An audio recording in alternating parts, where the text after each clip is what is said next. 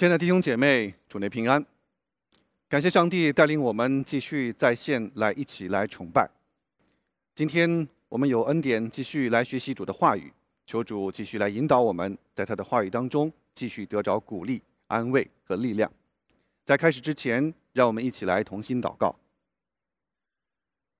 亲爱的天父，我们感谢赞美你，谢谢你能够拣选我们，让我们成为你的儿女。我们谢谢你在十字架上为我们所留的宝血，谢谢你赐给我们永生。主，虽然我们现在不能够日日相见，但是我们相信圣徒相通，祈求你带领每个弟兄姐妹，无论大家在任何地方，让大家在真理当中以诚实的心灵来敬拜你，也愿你。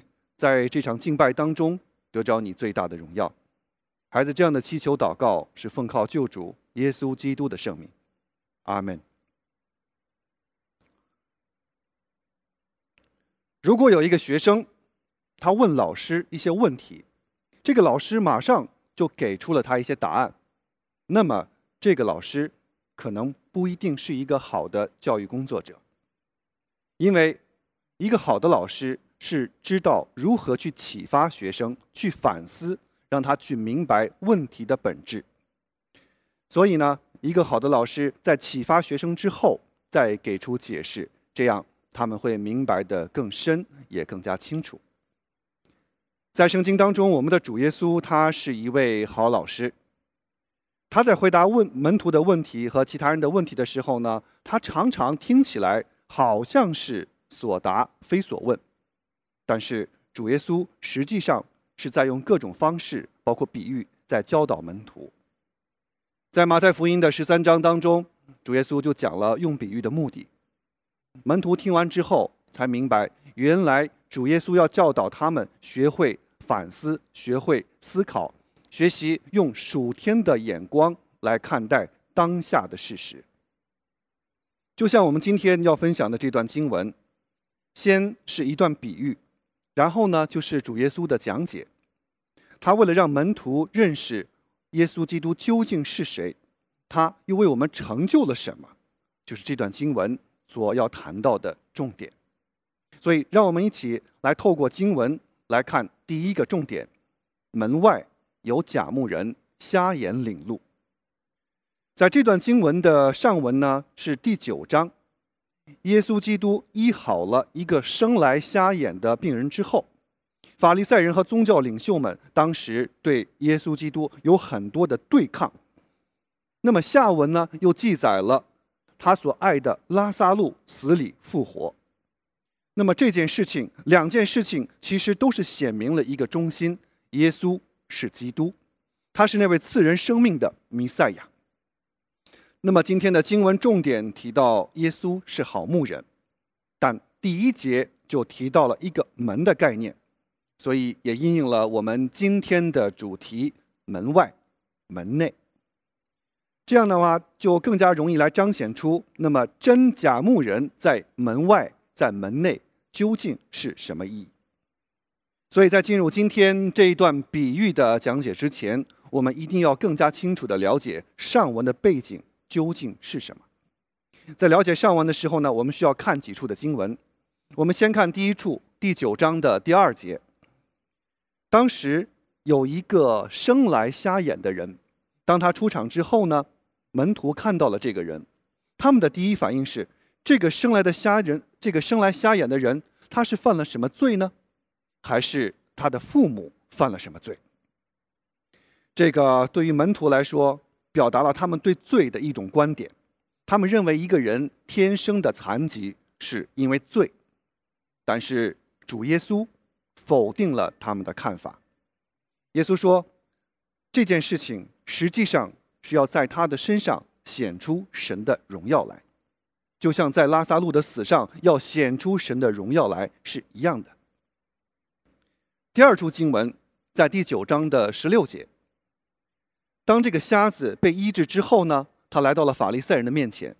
这些律法主义的宗教人士没有因为这个瞎子的病得医治而感到惊奇或者感到感恩，反倒他们先提到耶稣不是从神来的，因为他不守安息日，在他们眼中，不守安息日就是不敬畏神。这正所谓一叶障目而不见泰山。这一片树叶就是他们作为一个宗教律法主义者的这种宗教的伪善，所以他们看不到耶稣所行的这个神迹是一个事实。第三处经文在九章的二十二节，这些法利赛人不仅忽视一个神迹摆在眼前，更是变本加厉的商定：谁承认耶稣是基督，就要把他赶出会堂。在当时，把一个人赶出社会的、赶出犹太会堂，就等于让你脱离了这个社会的一个体系。换句话说，放到今天，就等于你要是承认耶稣是基督，就取消你的养老保险。取消你的医疗保险，把你的社会福利都取消了，所以对当时的犹太人来讲，把他们赶出会堂是一件后果很严重的事情。因此，那个瞎子的父母，他也不愿意直接面对这些宗教领袖们的这个压力，所以他就跟他们说：“他已经长大成人了，你们有什么问题自己去问他好了。”一个瞎子在得到神迹医治之后重见光明，本是一件美事。但是却引来了这么多的论断和是是非非，这件事情的发生真的是令人唏嘘。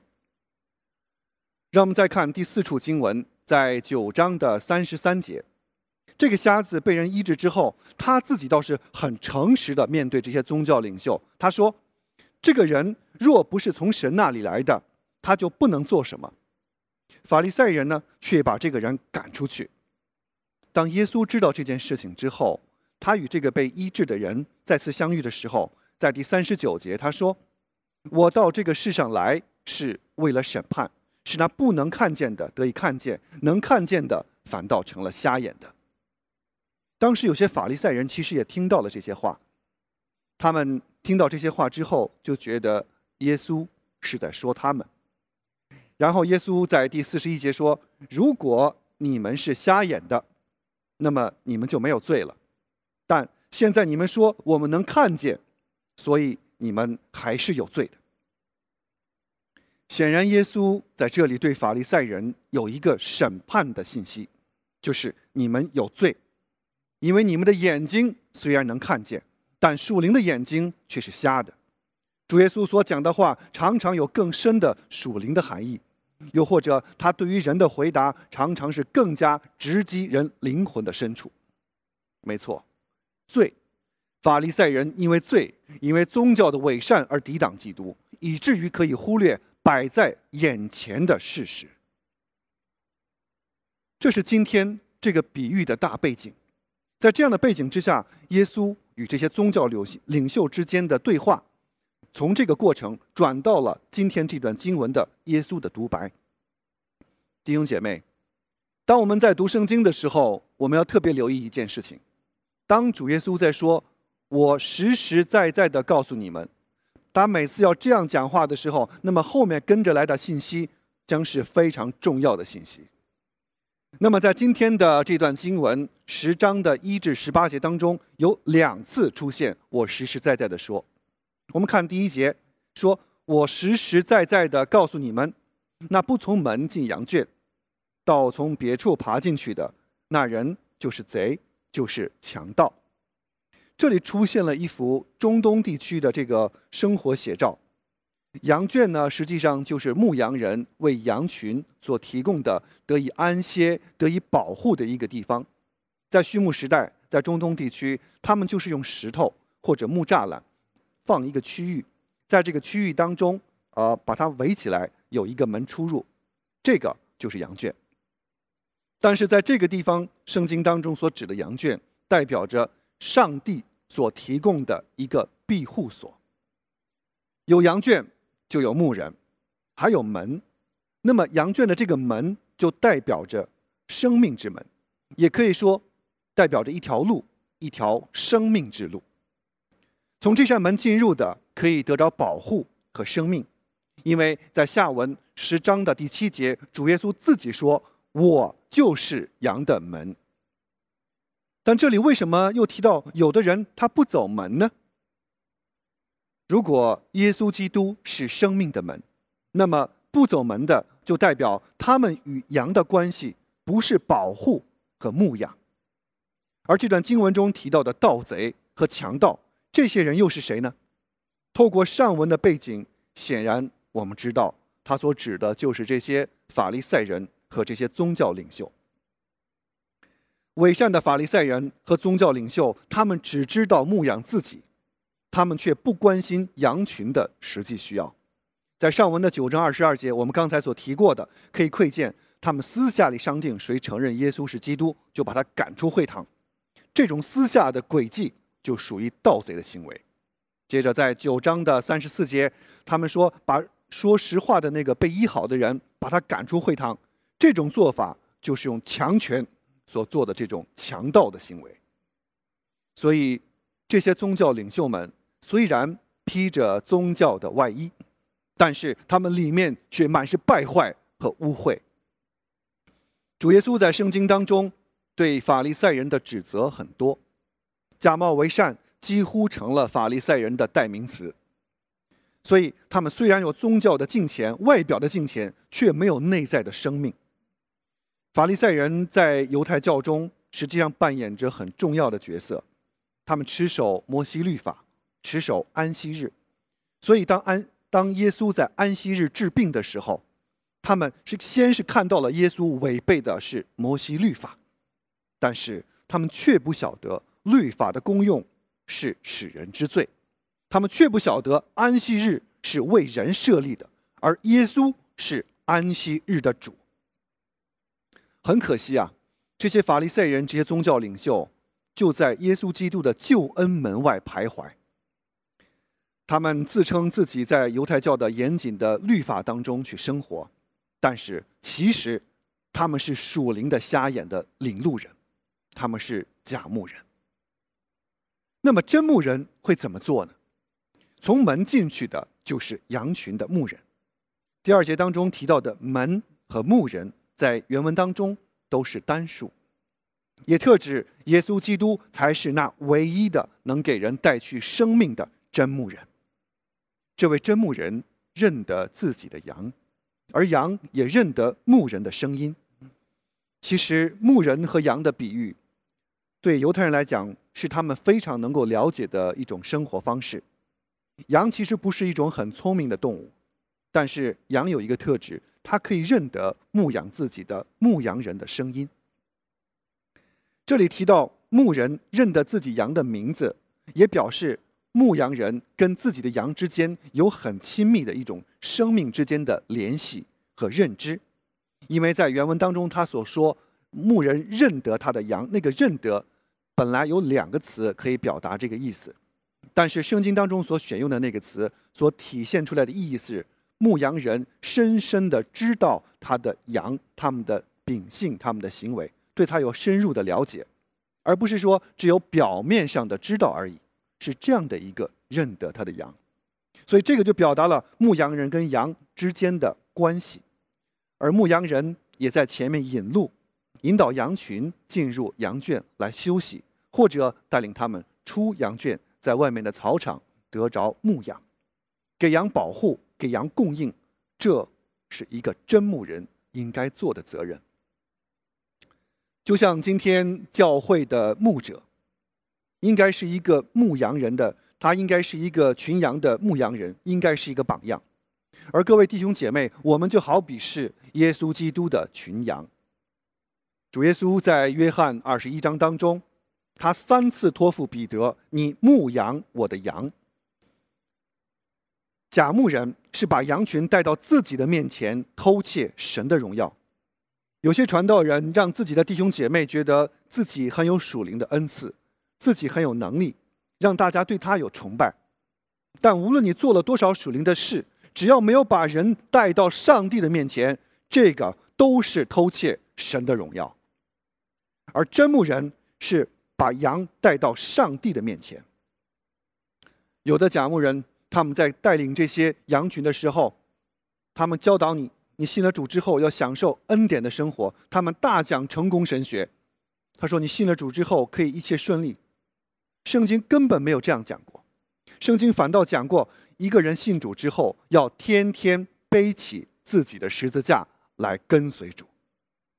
所以偷窃神的荣耀和大讲成功神学，这些都是假牧人所为，这些都是属于圣经当中所提到的盗贼和强盗的所为。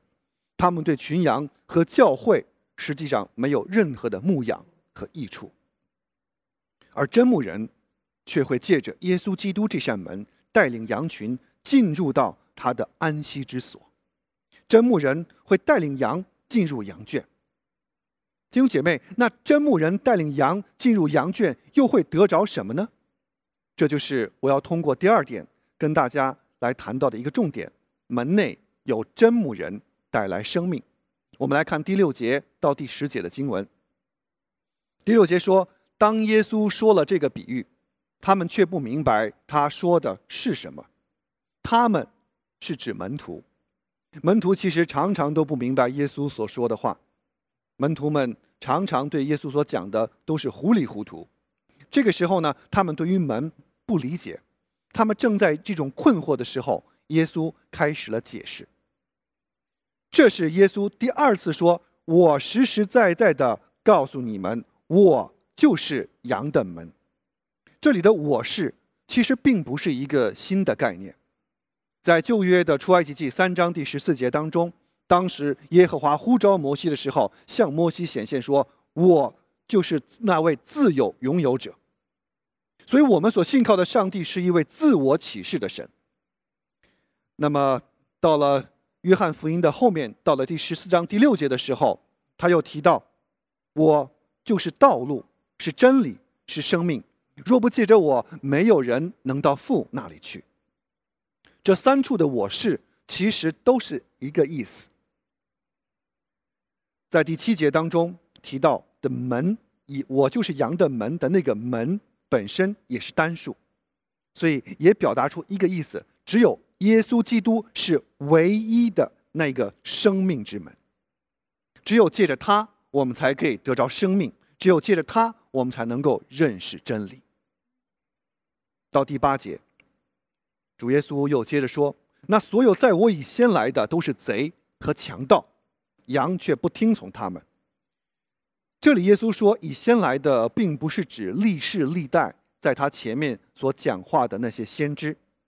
他们都是忠心传讲神话语的仆人，这里指的是那些不尽责任的假牧人，就像先知以西结在以西结书所记载的那些不尽责任的假牧人，在以西结书的三十四章的第二节，他这样说：“以色列的众牧者有祸了，他们只顾牧养自己。”在第八节所指的就是这些不负责任的这些假牧人。那么，当时的听众里面有门徒，还有法利赛人，他们有一个特点，都是犹太人，都是一个犹太群体。所以呢，他们对于先知以西结在以西结书当中的这些预言和应许都是非常熟悉的。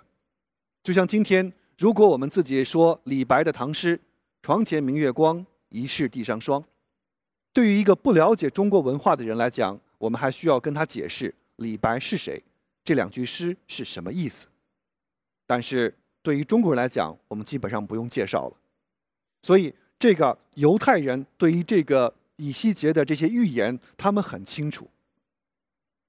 所以，当法利赛人听到呃十章第八节和第十节的这个讲论，谈到了贼来了就是要偷窃、杀害、毁坏，他们听到这些的时候呢，就好像是一面大鼓在他们耳边重锤一样。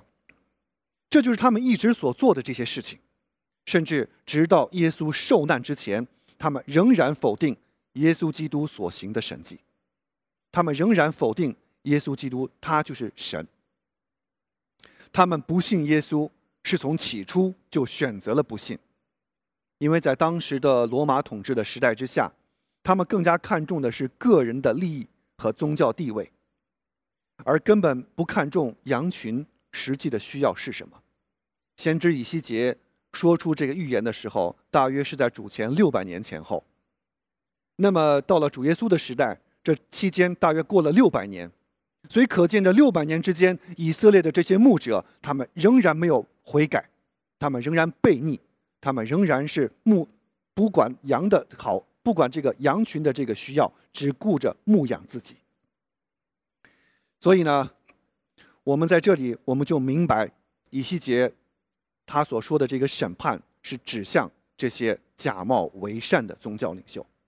但是以西结在三十四章当中也同时给予了另外的一个应许，一个盼望。在三十四章的二十三节，他说：“我必立一个牧人，就是我的仆人大卫，看管他们，牧养他们。他必牧养他们，做他们的牧人。”这里显然并不是说大卫王，这里所指的，而是从耶西的根所出的那一位君王。假如我们读马太福音，耶稣基督的家谱，我们就很清楚，这里指的是耶稣基督，因为只有他才是赐人生命的大牧人。弟兄姐妹，我们在看第八节、第十节的时候呢，我们不要忽略掉第九节，还有半节经文，我们需要注意一下。第九节的下半节说，并且可以出，可以入，也可以找到草场。这句话的前设是人已经得救，然后呢就有出有入。不过在这里，我们应该是先有入，再有出。入表示我们进入到耶稣基督里面，跟他有属灵的亲密的关系，借着他，我们可以得着属灵生命的成长，然后才有出去。出去在外面有草场，我一方面我们可以得着饱足，但同时出去，也预表着每个基督徒有一份责任。基督徒的生命成长，有的时候不一定是要一直待在羊圈里面，有的时候我们也需要有出有入的过程。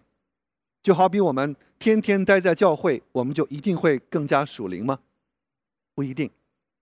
如果我每天都渴慕上帝的话语，我有读经，我有祷告，但是我却对周围的人和世界漠不关心，这样我的属灵生命可以成长吗？也不可以。所以，我们一定是一方面要从神这边要入，要得恩典得生命；一方面要出，对世界我们要有影响力。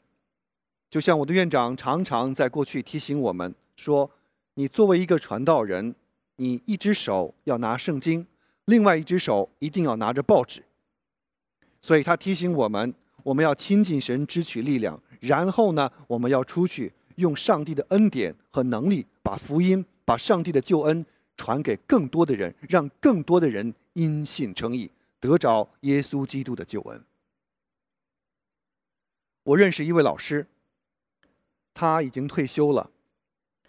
那么呢，他在自己的呃，家庭里面带了一个查经班。这位老师周围有很多邻居，都是大学退休的教师，他们都是受过高等教育，拥有丰富的知识。通常我们会想，这种受过高等教育的人，让他们信主有点难，但其实不是的。这位老师他每一天在他的小区，在他所住的那个单元，每一天都会出去把楼道的扶手打扫得干干净净。他不是只擦他们家的那一层，他是把从上到下的几层全部都擦了。后来周围的邻居看到了他生命当中处处为别人着想的这种见证，他们后来知道他笃信基督教，他是相信耶稣的。后来他们因着他的见证，他们愿意来到上帝的面前，因着他，很多的人都来到了他的这个查经班蒙恩得以信主。弟兄姐妹。我们相信这是一个美好的见证，也把耶稣基督的新生命带了出去。感谢神，也求神给我们有这样美好的见证，在生活中可以荣耀神。弟兄姐妹，有的时候我们的属灵生命真的不是只在教会里面才能体现出来它的价值，有的时候反倒是我们出去了，我们回到家中了，我们面对他人的时候，那个时候才是我们属灵光景。属灵生命的一种真实表达。刚才的那个老师，他用他的生命让别人见证了耶稣基督的荣耀，这个就好像应了这个约翰福音一章十八节里面所谈到的：从来没有人见过神，只有在父怀里的独生子把他彰显出来。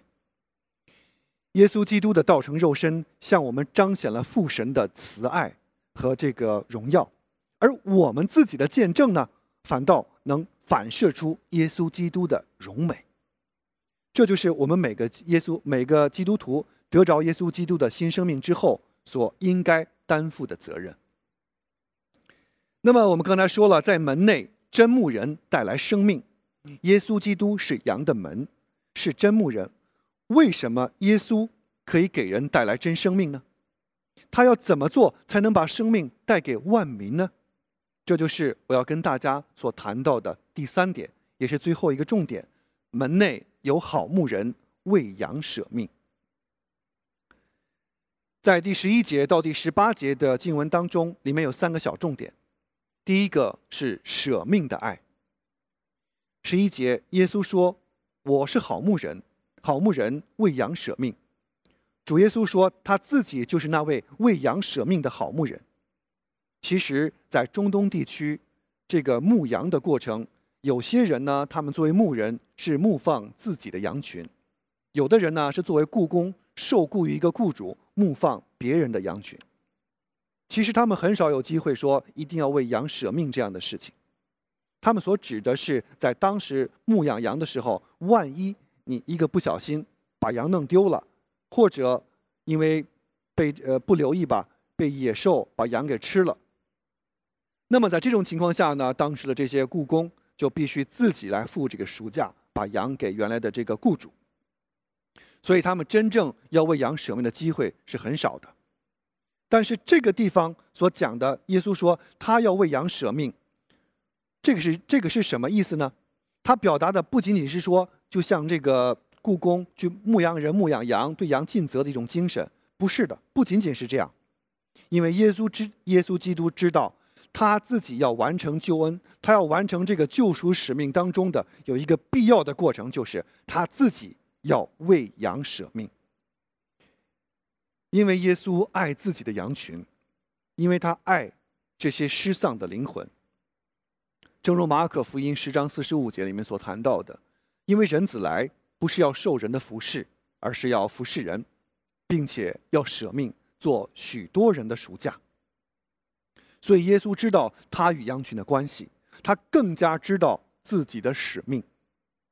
他的使命就是舍命做赎价。那么，这里有一个鲜明的对比：故宫见到危险来到的时候，他们会逃跑，因为他们对羊不会付上生命的代价，他们顾的是自己。但是，耶稣呢，他却关心的是羊的生命。这就是好牧人。跟故宫之间的本质上的区别。根据教会传统，有这么一个故事：当时在初代教会的时候，罗马人逼迫基督徒，他们抓住基督徒之后呢，就把他们钉在十字架上，或者烧死，或者抄家罚没家产。所以当时很多基督徒都争着逃出罗马城。彼得当时是教会领袖。他也逃出罗马城，在城外，彼得遇到了复活的救主耶稣。彼得就问主：“他说，主啊，你往何处去？”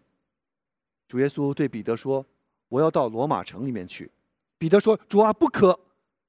那里面他们在逼迫你的羊群，要抓住杀害。”主耶稣回答说：“我知道，所以我的羊群需要牧人，我要去与他们同钉十字架。”听到这里，被彼得的心再一次被神的爱所激励、所感召，他勇敢地返回罗马城。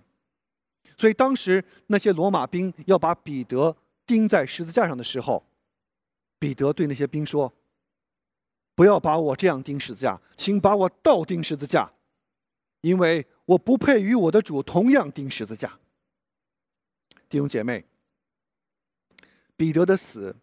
激励了很多基督徒继续来信靠，但是，只有耶稣基督的死才能满足，才能成全救恩。这就是特定的救赎，不是别人的死可以满足这个条件，唯有基督，唯有基督他的死才能满足这个特定的救赎条件。所以，他的死是救恩计划当中的一个必要阶段。与此同时，主耶稣基督不仅爱那些圈内的羊，他也关心圈外的羊。这是这段经文当中第二个小重点：圈内、圈外。在经文第十六节说：“我还有别的羊，不在这羊圈里，我必须把他们领来，他们也要听我的声音，并且要合成一群，归于一个牧人。”别的羊是指什么呢？在这里显然是指外邦人。根据《使徒行传》十一章第十八节说：“这样看来，神也把悔改的心赐给外邦人，使他们得生命。救恩不仅仅是给犹太人的，更是给天下万民的。就犹如创世创世纪当中，上帝对亚伯拉罕的应许：‘你要成为多国的父，万民必因你蒙福。’”所以这些别的羊主兑现他的应许，他从未忘记他们。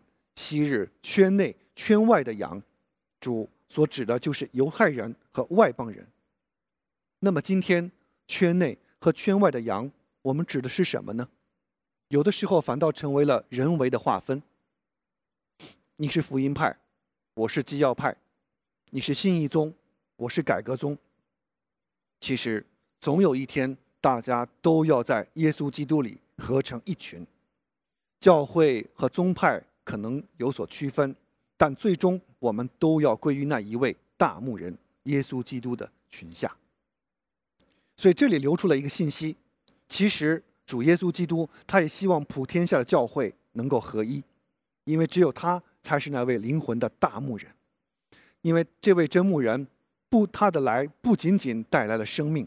这位好牧人，他还为羊舍命，他更加希望所有的教会合一，因为他是那位最终的大牧人。所以，好牧人舍命，使我们灵魂得救，使我们得生命，并且得的更丰盛。上周是我们中华基督教会九十一周年的庆典，我们感谢上帝在过去九十一年当中他的信实的供应和他的带领。我们也感谢他所呼召出来的那些仆人忠心的服侍上帝的群羊。我们相信今天这个教会能够在这个区继续为主发光，是上帝的恩典和带领。今天在这个教会当中，有讲普通话的群体，有讲闽南话的群体，还有讲英文的群体。那么，当救主再来的时候，他所看到的没有中文的教会。没有闽南话的教会，没有英文的教会，只有耶稣基督的教会。他希望我们在耶稣基督里面合而为一，因为我们都拥有他舍命所赐予我们的在耶稣基督里面的新的生命。所以，希望我们真的能够听懂上帝的话语，真的能够像羊能记得牧人的声音那样记得救主的话语，记得他的应许。然后我们再看，到第十四节到第十七节，十七节里面所讲到的是圣父与圣子之间的关系，他们同尊同荣，圣子耶稣顺服圣父，圣子耶稣顺服圣父的救赎计划，他存心顺服以至于死，但死不是目的，死乃是为了复活，这个就是我们所谈到的第三个重点：舍命与复活。在第十八节当中，主耶稣这么说：“没有人能夺去我的生命，是我自己舍去的。我有权把生命舍去，也有权把它取回来。这是我从我的父所领受的命令。”这节经文告诉我们，耶稣基督他是生命的主，死亡的权势不能胜过他。他舍命不是被动的，他舍命是主动的。因为生命的权柄在耶稣基督的手中，他的舍命是为了显出神的荣耀来，让人信耶稣是基督，让人因信得生命。正如约翰福音的著书目的，在约翰福音的二十章三十一节这么说：“但把这些事记载下来，是要你们信耶稣是基督，是神的儿子，并且使你们信了，可以因他的名得生命。”所以，门内有好牧人为羊舍命是一个必要的过程，而基督的复活才是终极的目标。在这段经文的下文当中，记载了耶稣所爱的拉萨路死了，当众人都为拉萨路悲伤难过的时候，耶稣却说：“我就是复活和生命，信我的人虽然死了，也要复活。”弟兄姐妹，这个就是我们基督徒的福气和盼望。当前菲律宾的这些新冠肺炎的疫情已经非常严重，已经有六万人，已经有六万人左右已经感染了这个病毒。有很多人在这个疫情当中失去了生命，因为在疫情面前，在这个病毒的面前，人人平等，任何人都有可能去感染这个病毒，任何人都有可能会失丧自己的生命。前一段时间，我听到了一个消息，是我的校友，他在欧洲牧会的王牧师，因为感染了这个新冠肺炎，不幸离世，留下了师母和两个孩子。他的这个消息对我来讲非常的突然，我就想到昔日的同学，正值壮年，突然的离开，对他的家庭将是一个很沉重的打击。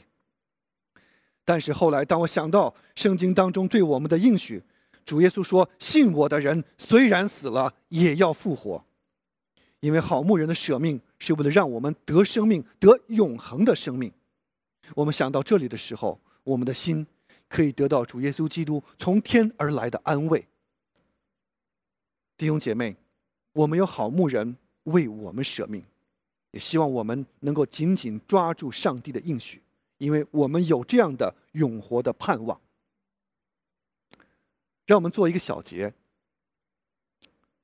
今天是一个信息发达的时代，在各种媒介当中传播假消息，传播这个。谬论的这些假牧人、假师傅比比皆是，弟兄姐妹，所以让我们知道门外有假牧人瞎眼领路，因为他们不认识生命的主，他们走在错谬的宗教遗文当中，跟着他们只会走向灭亡。但是我们要记得，在门内有真牧人带来生命，耶稣基督道成肉身，应验了先知以西结的预言。他就是那一位牧人，要牧养我的民。照这话，耶稣基督来到了世上。耶稣基督他是唯一的真牧人，他在圈内，在圈外，都给他的羊群赐给他们永恒的生命，因为他为我们舍命。让我们记得，门内还有好牧人为羊群舍命，他的舍命帮助我们打通了通往永生的道路。耶稣基督是羊的门，耶稣基督就是道路，是真理，是生命。我们只有借着他，才能得着真理，得着生命，并且得的更丰盛。希望今天的经文提醒我们，紧紧抓住神的应许，让我们一起紧紧的依靠耶稣基督，进入真理的门，得丰盛的生命。愿上帝的话语祝福大家。我们一起低头祷告。亲爱的天父，我们感谢你，感谢你为我们舍命，打通了通向永生的道路。感谢你爱我们，感谢你赦免我们的罪，感谢你在今天不离不弃的陪伴在我们的身边。求真理的圣灵带领每位弟兄姐妹，在任何处境当中都深深的爱你，深深的荣耀你，帮助我们在任何的处境之下，靠着你有荣耀、有复活的盼望。愿你也带领每个弟兄姐妹在生活当中有美好的见证，来荣耀你的名。愿你在今天的敬拜当中得着你最大的荣耀。不配的祷告是奉主耶稣基督的名求，阿门。